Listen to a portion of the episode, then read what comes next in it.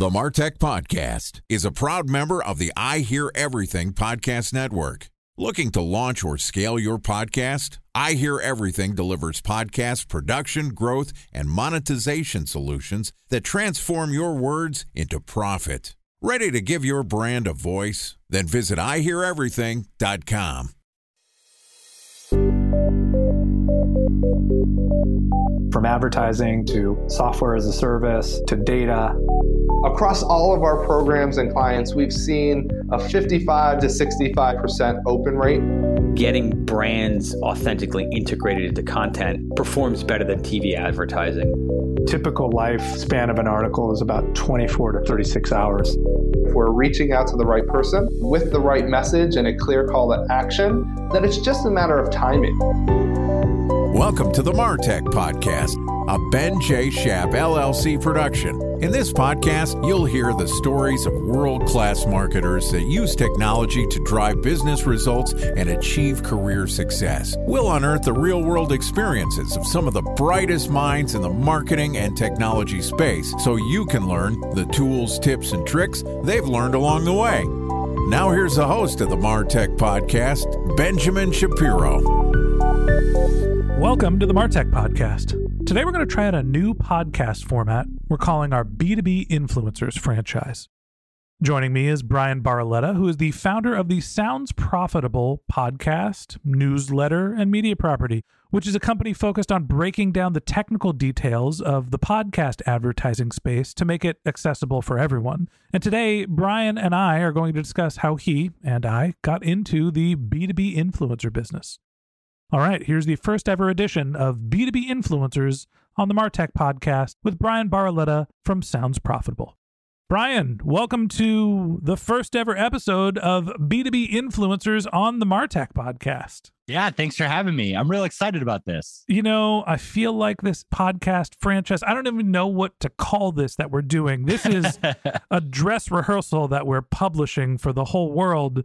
But to get ready for this episode, we did no planning, but we did wear the same colored shirt. So I feel like we're ready. means we're in sync. We're ready to go. Look, our, our idea here is that by some sort of career happen circumstance, you and I both decided that we were going to become independent media creators and start businesses that we've done a moderately good job at building an audience and monetizing our content. And we feel like we both get lots of questions about how did you do that? What's it like to run that business? And so we wanted to A, share our stories, but also potentially down the road, if we keep doing this, uh, meet other B2B influencers and talk to them about how they run their business. So I don't necessarily want to host. Do you? Who's running the show here? Well, I mean, I'll dig in. The thing I want to say the most is that I don't think a lot of people think about B2B influencers as, as such like a viable path for a lot of things, right? We think about so much in advertising is direct to consumer. We think about subscriptions and models and charging all of these individuals here. But like B2B to me was so freeing because it said, hey, there are people that should pay to support this content or help me build it into a company. And those people aren't necessarily the individuals, but other companies. And I can talk about these subject matters that mean something to them. So, I guess my first question to you is from your past experience to this one, how did you switch your mindset from trying to charge like individuals or trying to grow that way to trying to target companies and the trickle down effect of getting their audience and their employees to follow along with you? I guess the answer is I, I didn't try. And the story for me goes I was working running the marketing department at B2C startups. And I got tired of the racket of the founder has all the equity and imparts all of the judgment and pressure downwards towards the team to work more hours and build up the team. So hopefully he could have an exit and the venture capitalists also would benefit and maybe there would be some trickle over value for me and I was taking what I thought was deferred compensation to work longer hours with the hope of a return down the road. And so the risk profile, look, that's great for some people. I don't want to crap on the startup market altogether, but uh, you know, at some point for me as I was growing my family, that just didn't make sense. So I got tired of the trajectory of my career So I stepped away and said, I'm going to do something different. And I took on some short term work. And as it turns out, my network led me to doing B2B consulting, helping primarily B2B SaaS companies that were early stage and growth companies figure out some of the brand challenges that I was working on when I was focusing on the consumer market. And as that was happening, I went through systematically all of my 1500 LinkedIn connections saying, Hey, person that I used to work with. I'm now a marketing consultant doing brand development and marketing strategy. You know, let's chat. And eventually that drummed up enough business for me to run a six figure consulting practice that was enough to pay the bills. And, you know, I was happy doing what I was doing, but I found the pot of gold at the end of the rainbow or I, I, ran into the end of the path. I didn't have any more LinkedIn connections to then go try to do business development. So I started the Martech podcast as a tool to reach out to what I thought were going to be my prospects for the consulting practice. And I never thought that I was going to be selling to B2B enterprises or, or building influence. The idea that I was going to grow an audience was not what I was focused on. I was focused on who was I going to interview? How do I have a great conversation with them? How do I get the truth out of them? And they would see that as a valuable service and hire me as a consultant. And then the audience just kind of was an afterthought. So my mindset going into becoming an independent creator was more lead generation for professional services than it was I need to build an audience. How's that going to work? So I love that because I think that the B2B space, there are so many people who are just like, I'm a B2B influencer. And when they say that and they don't have like a, a background, they haven't, let's say, struggled, right? Or failed, or however you want to put it, they haven't batted their head against the wall in frustration at an idea that they just couldn't like suss out. They couldn't drive themselves and decided to go on it on their own. Those B2B influencers aren't great. I just don't love when they put their name on it and they push that perspective. The people who are B2B influencers are the people who've been through the hardships and tried it. Two questions for you there if you would have stopped at your exact salary range, how many less hours would you have worked? You know, I was working probably 20 billable hours a week, but most of what I was doing, I, I, sort of learned the lesson early that billing on an hourly rate as a consultant wasn't the model that I wanted to charge for. What I found to be the most rewarding, and this is probably just based on personality type, I found the project work to be more rewarding. I'm going to do a $25,000 brand retainer for you, and I'm going to interview people in your company and interview people that are your prospects and understand the overlap before them and try to describe your brand to you through my eyes. And then companies would take that work and adopt it themselves. I was helping them develop their brands, I was doing brand development. And out of that would be me understanding some of the challenges in their business. And then I would go and do what I would call marketing strategy, which was I now understand your brand. You should go advertise in this marketing channel. I know a bunch of consultants. I could prop up this channel for you so you can evaluate it without having to staff it. I was doing that about 20 to 30 hours a week. I was doing 10 hours of business development and I had 10 hours of I don't know what I'm going to do with myself time. And this is before I had kids. So it was either exercise or building web pages for my business. And eventually it turned into building content. And that's where the Martech podcast came from. I like the project work part because that's really strong, right? I think what you're seeing here too is not only were you someone who worked in the trenches and decided to go at it alone, but you're also someone who had a little bit of a sales uh, pressure to it, right? Like you were comfortable with that. Selling sucks. Like I enjoy it and I have fun with it sometimes, but like a no will sometimes flavor my entire week. I will pitch somebody something and it'll be so like a home run and they'll say no to it. And then every other question or every other time someone, one of my other clients says something to me that week, they're like, Hey, do you have time to talk? I'm just like, Oh shit, this is it. This is when they're going to can me or something like that because I'm just not built for it. But to get to that point, you had to stop saying, Hey, this is what my hourly rate is. And you had to say, Hey, here's what the project is. How did you get through the first no's, whether it's hourly or the transition of product? And how did you know to stick with that? My first job out of college was selling AT&T phone service for landlines to customers that were paying less using Verizon services. And I was doing it door to door pre cell phones. Actually not pre cell phones, but pre smartphones. I'm not that old. Going into small businesses in a suit in smaller towns in Massachusetts and trying to sell them that they should be paying more for phone services taught me very quickly that in sales, you need to not take the nose personally. So I had some experience at the beginning of my career, not only understanding how to do sales, but also understanding the numbers game and to not take it personally. I ended up being pretty successful at multi level marketing, door to door sales. Uh, it's not exactly an MLM, but the company I was working for was right on the border. And eventually I started a real career and, and got back into the practice of marketing, which I went to college for and down the road became a real marketer. But having that experience early on helped me. And I think I'll jump in here and I'll put my host hat on for a second what I'm hearing in myself as you're talking and the questions that you're leading to get me into something that I think is useful for the listeners is what's the profile for somebody that becomes a successful B2B influencer that is independent like you and I? And if I had to give the answer to what are the traits that you need, it you've highlighted already subject matter expertise. You're not just talking about something you haven't done, you actually know what you're talking about. Hopefully that's the case. Number two is the willingness to be independent and take on the risk for yourself. And three, the ability to do product marketing and sales yourself. Like as an independent consultant, whether it was consulting or whether it was the media business that I run, I do all of my own ad sales.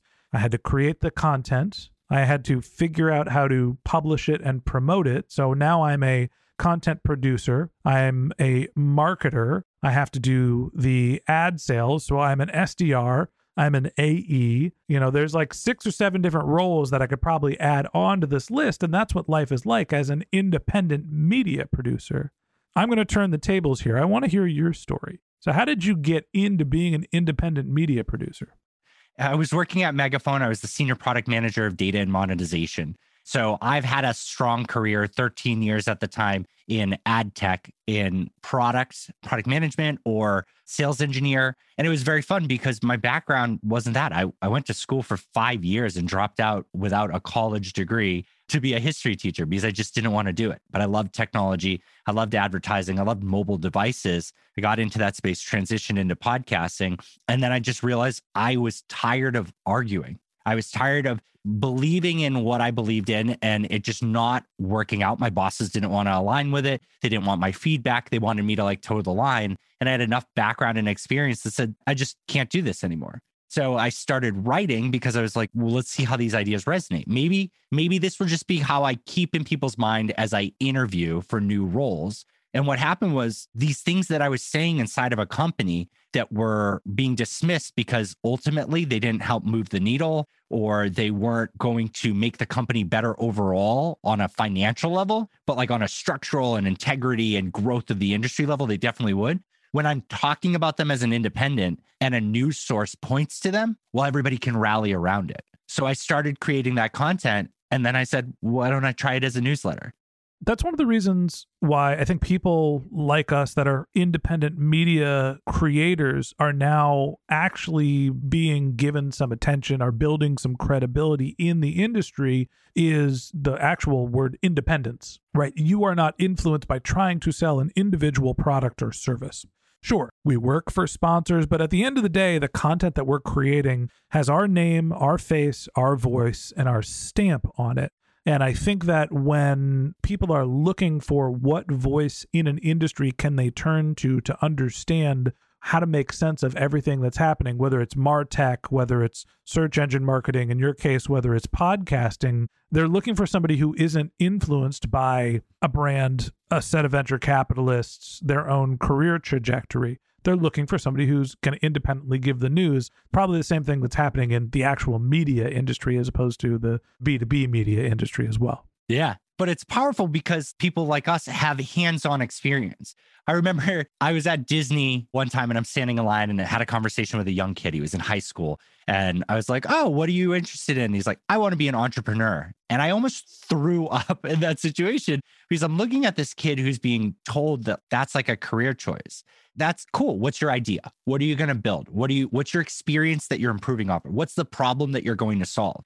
And we have this entire generation of people right now are like, I want to be independent. And it's like, awesome. What industry did you learn from? What shitty job did you have that you burned yourself against and needed to find a better way to execute your vision? That wasn't available at another job. I think that that's the big thing here is that the independence is is good, right? You get independent news, reporting on that, being impartial or showing your perspective from another industry, but even more so with what we do with the B2B side, the every tool I talk about, I've logged into. I've flighted ads. I still flight ads. I still make sure I understand how this tech works or I don't want to talk about it it's funny. I think about the entrepreneur's dilemma or the entrepreneur's curse. It's like, I can't stop thinking about how to solve this problem. So I'm going to do something that's new and different. And honestly, often that's challenging, painful, very difficult. And most entrepreneurs fail. And the true ones figure out how to either run through a brick wall or how to build something that goes above or around it. The independent media creators, I think, have a similar dilemma. There's a inappropriate term that I'm going to say, but everybody cover your ears or, or pause this if your kids are listening. FTSOC. Do you know what FTSOC is? I don't. It's the point that you hit when you're at your other job where you can't take anymore. It stands for fuck this shit o'clock. and and I think that like a lot of the independent media creators didn't sit down and say, I've got this logical planned out career and you know what I'm gonna do? I'm gonna give it all up to start a podcast. And in two years from now, I'm going to hopefully be able to sell some ads. Like, no, there's a level of frustration with the politics and the organizational structure. Like independent is wonderful because you are your own entity and people can believe and trust and understand that you are not influenced. But with that independence that comes from independent media creators sometimes means you didn't do a great job playing in the sandbox with the rest of the team. And i don't think that that's something that's probably too far off for people like us who end up running their own independent media businesses I agree with that. I think that you need to have some risk. You need to be fed up with something. And that choice to do your own thing has to cost you something. There's risk with it, right? I looked at my wife at one point and I said, Hey, I think this has potential to be a business. I don't think this is a stopgap anymore. I think that I can make this into a, not just money for me, but like an actual business. I can employ people, I can grow the brand. There's so many different avenues I can explore. But I had to look at her and say, we're going to need to dip into savings if it doesn't go through. We can figure out what that point is where I have to say, look, I dipped in too much, time to go get a nine to five, but you need to have that runway. The JOB. Yeah, right. You got to create that noose. You got to have that pressure. I can't imagine if I like exited a company and then was just like, oh, I guess I'll create something new. I'm positive that would suck. I cannot imagine being in like the prime situation. Everything's great. My kids are perfect. The world is going around me. I'm back at the gym and just being like, I have an idea and all the time in the world and it being successful. If there are people like that, I'd love to meet them and distill that down. But I really think a lot of the success we're seeing in this independent space is just like, I need to move and I have to risk everything to do it. A special thanks to our presenting sponsor, Mutinex. Ready to take your team from I think to I know? Then join brands like Samsung, ING, and Asahi who make better marketing decisions with Mutinex. Mutinex Growth OS, the marketing mix modeling platform that makes measuring ROI fast, easy, and cost effective. Request a demo at mutinex.co. That's M U T I N E X.co. Time for a one minute break to hear from our presenting sponsor, Mutinex. In 1919, John Wanamaker said, Half the money I spend on advertising is wasted. I just don't know which half. Well, the advertising landscape has changed since then, and instead of reaching your audience on two channels, you're probably reaching them on 20. Turns out John didn't know how easy he had it. But that doesn't mean that you should give up on striving towards marketing effectiveness. No matter how complex your marketing strategy is, Mutinex Growth OS is the market mix modeling platform that measures the impact of marketing on your bottom line. Mutinex's market mix modeling platform calibrates your insights against the latest market conditions so you can make media and marketing investment decisions confidently and quickly. Ready to take your team from I think to I know? Then join brands like Samsung, ING, and Asahi who make better marketing decisions with Mutinex. Mutinex Growth OS. Your best decision starts here. To learn more about Mutinex, go to mutinex.co. That's M U T I N E X dot co. Okay, here's the rest of today's interview.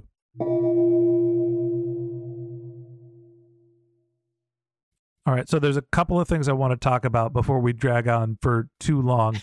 and again, everybody, we're figuring out what the B2B Influencers podcast is a little bit on the fly here. I want to talk, we've talked a little bit about the mindset and some of the characteristics of B2B influencers, some of our experiences. Let's talk about the good and the bad of running an independent media agency. And well, let's trade off. Let's do one good thing and then one bad thing Let's start with your first. What is the best thing about running an independent media business? I like how I get to be on the spot first with answering it. You know what? I didn't have to really consult with anybody about not working on Fridays anymore. You're doing four days a week. I am doing four days a week. See, I don't do meetings on Fridays, right? My my calendar is blocked off for a long run from 10 o'clock to 11 or 12 if I get motivated to go and get basically, hopefully, a week's worth of running in. And then I work the second half of the day, but there's no meetings. That's my project day. That's how I have no work Fridays, basically.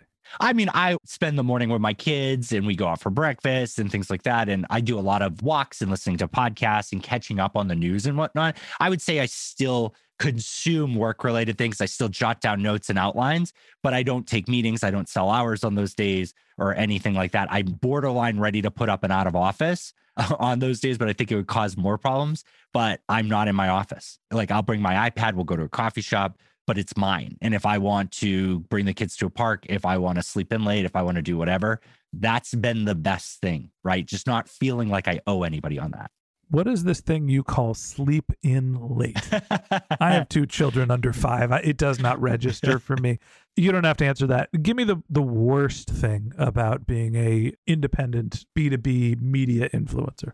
Selling and creating at the same time is really difficult because I think my biggest thing is I want to help everybody, but there's times where my sales goals get in front of that. So part of Sounds Profitable sponsorship, right? The logos, we have 65 sponsors at this point. It's really fantastic. I'm so excited about that. And it's about the association growth of content that can better the whole industry.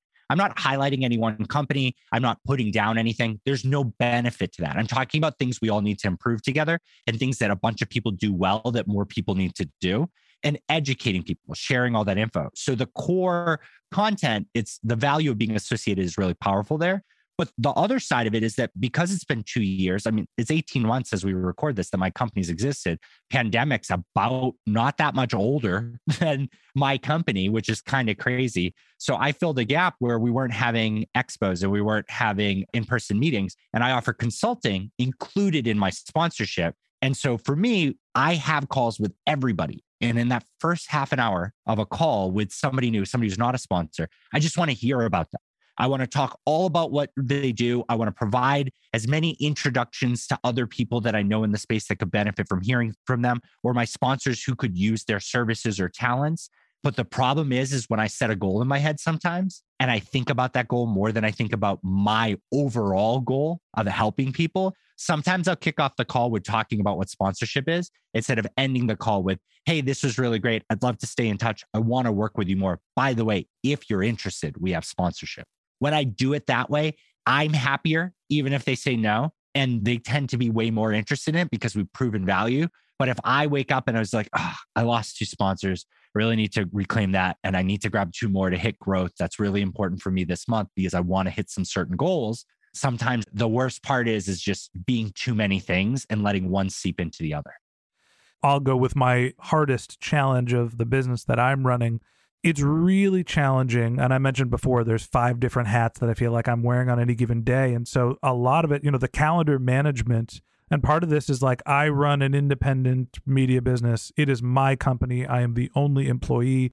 There's somewhere between 12 to 15 people that work on my media properties spread across the globe. So that means that I'm still managing a team. I'm still the breadwinner, but I'm also the content creator. So, you know, I'll sit down on a given Tuesday afternoon and my calendar will be Martech podcast, Voices of Search podcast, half an hour break, sales call, sales call, team meeting, another podcast. My wife needs me to go do something. And all of a sudden, my day is over. It's five o'clock. I have to go home and help be around my kids. And I will sit back and be like, I didn't get any of the stuff that I wanted to do done today to grow my business because I was serving as the operator. I had to do the ad sales and produce the content. And so I always feel this push and pull of having the output of content and then the need to sort of have a creative output and just honestly fill the content calendar for the podcasts with here's the next thing I want to build because at heart I'm an entrepreneur and I want to go build the new ad process or the job rec to go hire somebody to help us do our web develop or whatever it is. So to me, there's always this balance of if you have five jobs, you can do everything your way, set up the infrastructure the way you want to do it, and it's your show. But on the problem is then you got to go not only build the boat, but you have to row it as well. That's incredibly accurate. And then the hard part there that I want to echo off of is me and you are at a growth point where it's valuable to evaluate are we the center of our company and should be be the only face or should we pull in more talent? Right. Like Kayla Littman just joined me on the podcast, and I'm so excited to have her there and on the newsletter too. And she's going to write once a month. And I removed it said sounds profitable with Bryan Barletta on everything. And now it just says sounds profitable. And my immediate fear is, oh no, was I the draw or was it the media? Do people see through and see, hey, Bryan curated this in the sense that Bryan found the person to cover it and has input into what they're writing? And that gets value. And that's scary because as I do step away, it's very interesting. I get credit for their work. And I was like, oh, awesome. This is double edged sword. I want to be associated with it and get the notoriety, but also I want to make sure I'm not stealing from them. I always think that your business is bigger, better, stronger, and faster than mine it's never a competition, but you're winning. but I do think that we're sort of facing some similar challenges in the sense of I have two popular podcasts and we're growing a third show and we have a sponsorship model that backs all three of them. So we've basically built this process to make it easy to spit out content. And now I'm starting to test hey, how do I create more content for my organization without actually having to be the person doing the creative output? How do we bring on new hosts? How do we manage guest hosts? How do we bring new podcasts on with somebody else and use our infrastructure? And so we're going through this process now of rebranding. The company was Ben J. Shap LLC forever because it was my consulting practice and what I was selling was me. Yep. I did something smart, I think. I'm going to pat myself on the back here. I intentionally never put my name or my face on the logos or the description of the podcast. It was always the Martech podcast. It was never the Martech podcast by Ben Shapiro. Part of that is because there's a political podcaster that shares the same name, and I didn't want to put his name on my stuff. Part of it was at some point I wanted to grow this beyond just my output. And so hopefully I had some foresight to say, okay, at some point I don't necessarily want to be the only person hosting. And now we're at this point where we're moving from the company being Ben J. Shap LLC to I Hear Everything, which is some sort of a content as a service, maybe a consulting, maybe a media brand maybe a network of some sort. Like it's a hodgepodge of all of these things that how we define it to be discovered. But we're going through this point where, like, we're past how do I make a podcast, make it profitable, and have it pay the rent? And now it's how do I actually grow a media business? And it sounds like you are going through some of the same growing pains or, or facing the same challenges that I am. So tell us about those. Well, the coolest part about it, honestly, that we're both going to get to experience is that as we're growing it like this, we get to look at people in the space who should be influencers, people that are distant enough from a major company that they can keep with the goal of what our media brand is and not jeopardize it, right? Like I love all of the major hosting platforms and tech companies, but I there are some brilliant people at Spotify that I realistically could never have run something on Sounds Profitable. They couldn't do a monthly contribution because by being part of Spotify, they're too associated. But there are people that are just not quite ready to make that jump.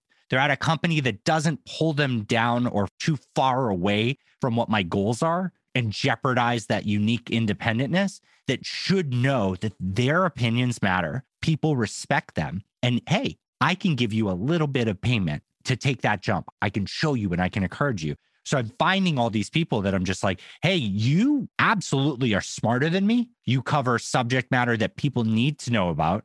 The risk is just not within your tolerance. Let me help you.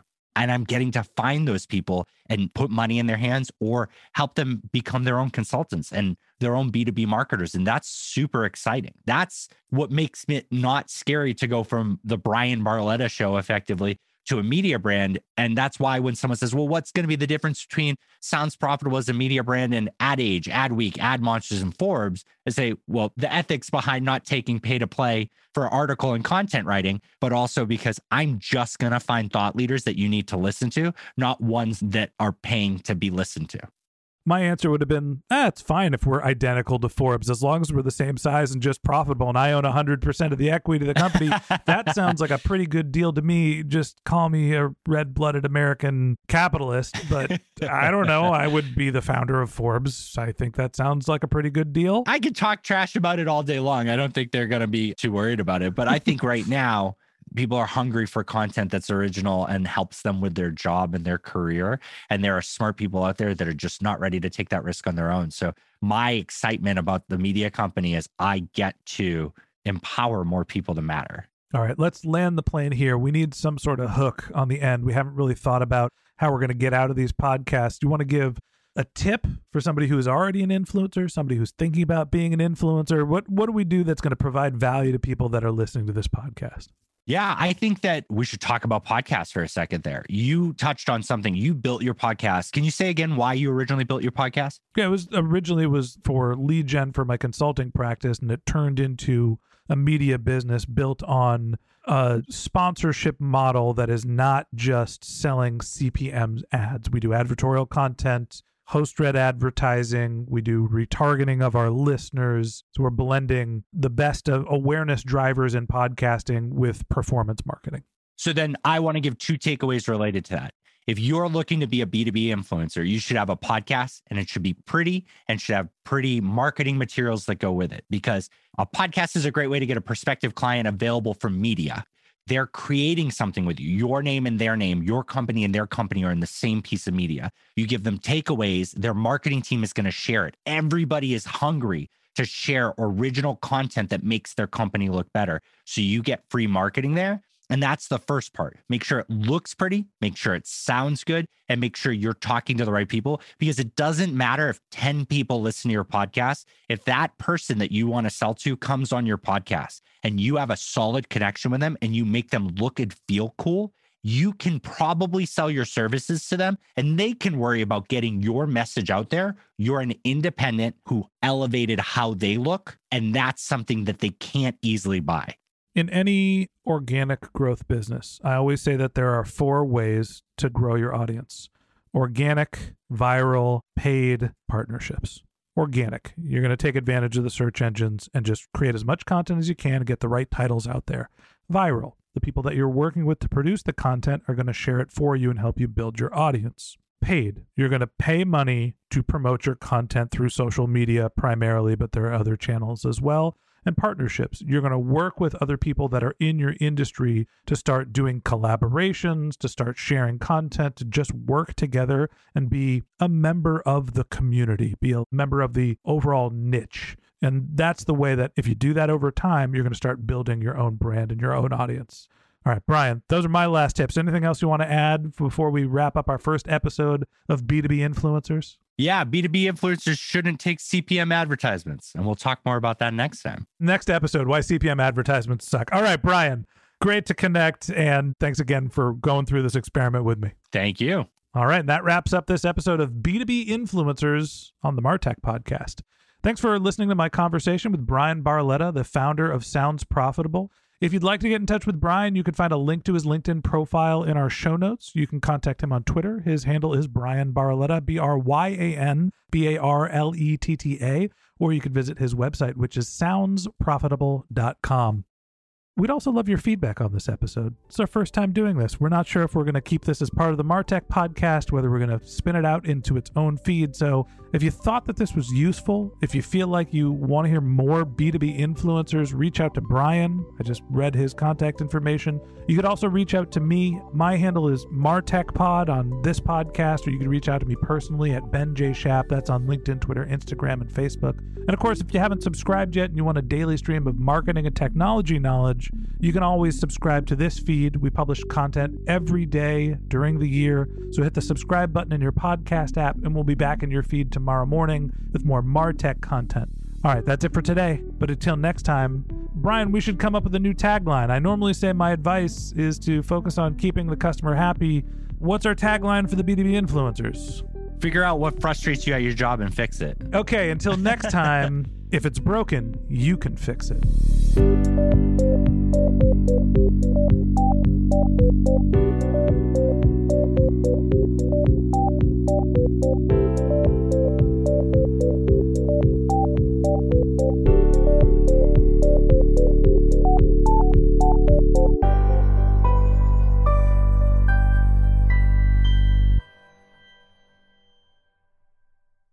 Thanks for listening to the Martech Podcast, and I Hear Everything production. Looking to launch or scale a podcast like this one for your brand? Then visit iheareverything.com.